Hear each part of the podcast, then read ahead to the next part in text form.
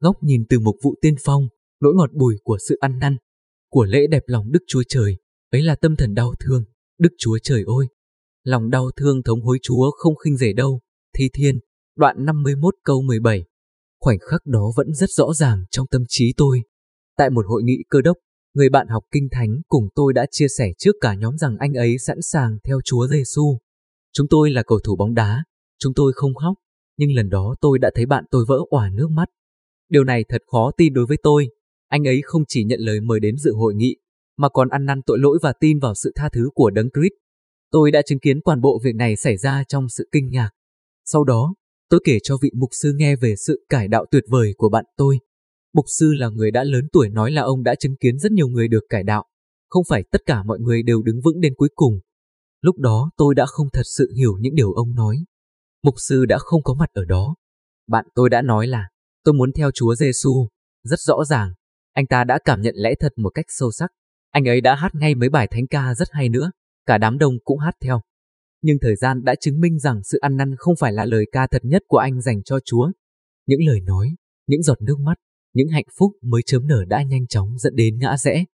Đối với anh chàng này thì mối quan hệ tội lỗi với một cô gái còn khó từ bỏ hơn là theo Chúa Giêsu. Nếu một người thực sự đã cải đạo, thì người đó sẽ sống ăn năn cả đời. Môi miệng của người chưa được tái sinh có thể nói những điều đúng đắn trong thời gian ngắn. Đôi mắt chưa được biến đổi có thể khóc. Lưỡi chết chóc vẫn có thể hát thánh ca một cách chân thành. Rồi quay lưng lại với Chúa, ăn năn với Chúa, cho thấy rằng những điều ở trên chỉ là giả dối. Đây là điều vị mục sư đã chứng kiến hết lần này đến lần khác. Ông nhìn thấy hạt giống rơi trên đất đá, là người khi nghe đạo thì liền vui mừng tiếp nhận, nhưng đạo không đầm dậy trong lòng, nên cuối cùng cũng vấp ngã. Matthew, đoạn 13, câu 20 đến 21.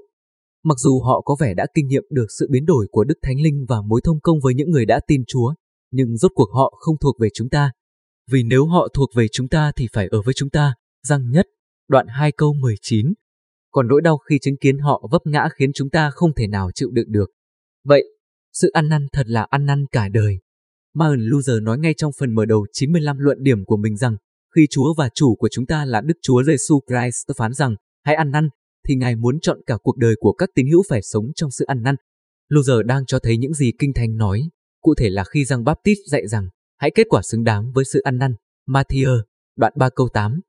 Nếu sự cải đạo của chúng ta là thật, thì sự quặn thắt trong tấm lòng chúng ta về tội lỗi, những tiếng thở dài và rên rỉ về sự hư hoại còn sót lại, việc chúng ta quay lưng với tội lỗi và tìm kiếm đấng Christ sẽ theo chúng ta cho đến khi qua đời.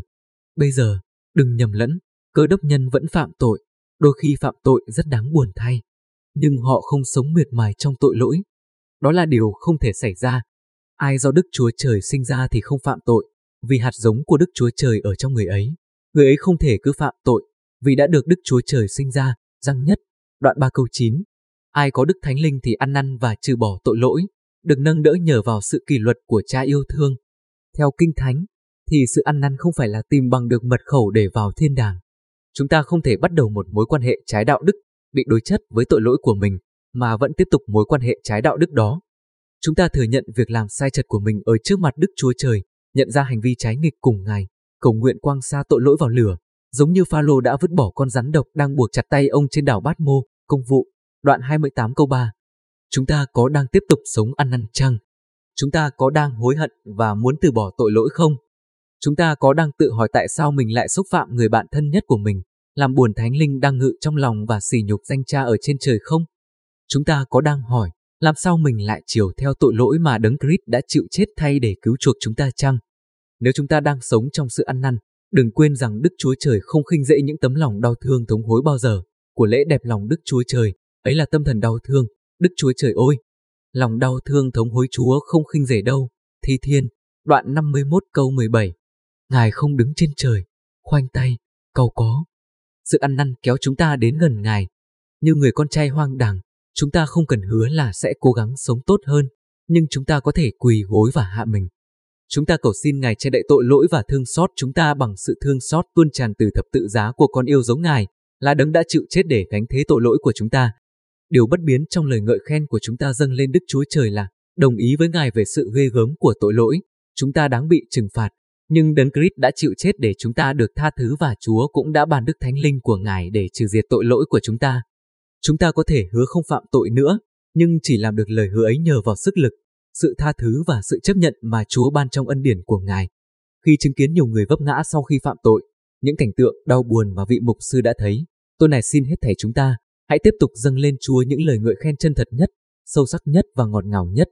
Vậy, anh em hãy ăn năn và trở về với Đức Chúa Trời để tội lỗi mình được xóa bôi, hầu cho các thời kỳ tới mới mà Chúa ban cho sẽ đến. Công vụ, đoạn 3, câu 1920.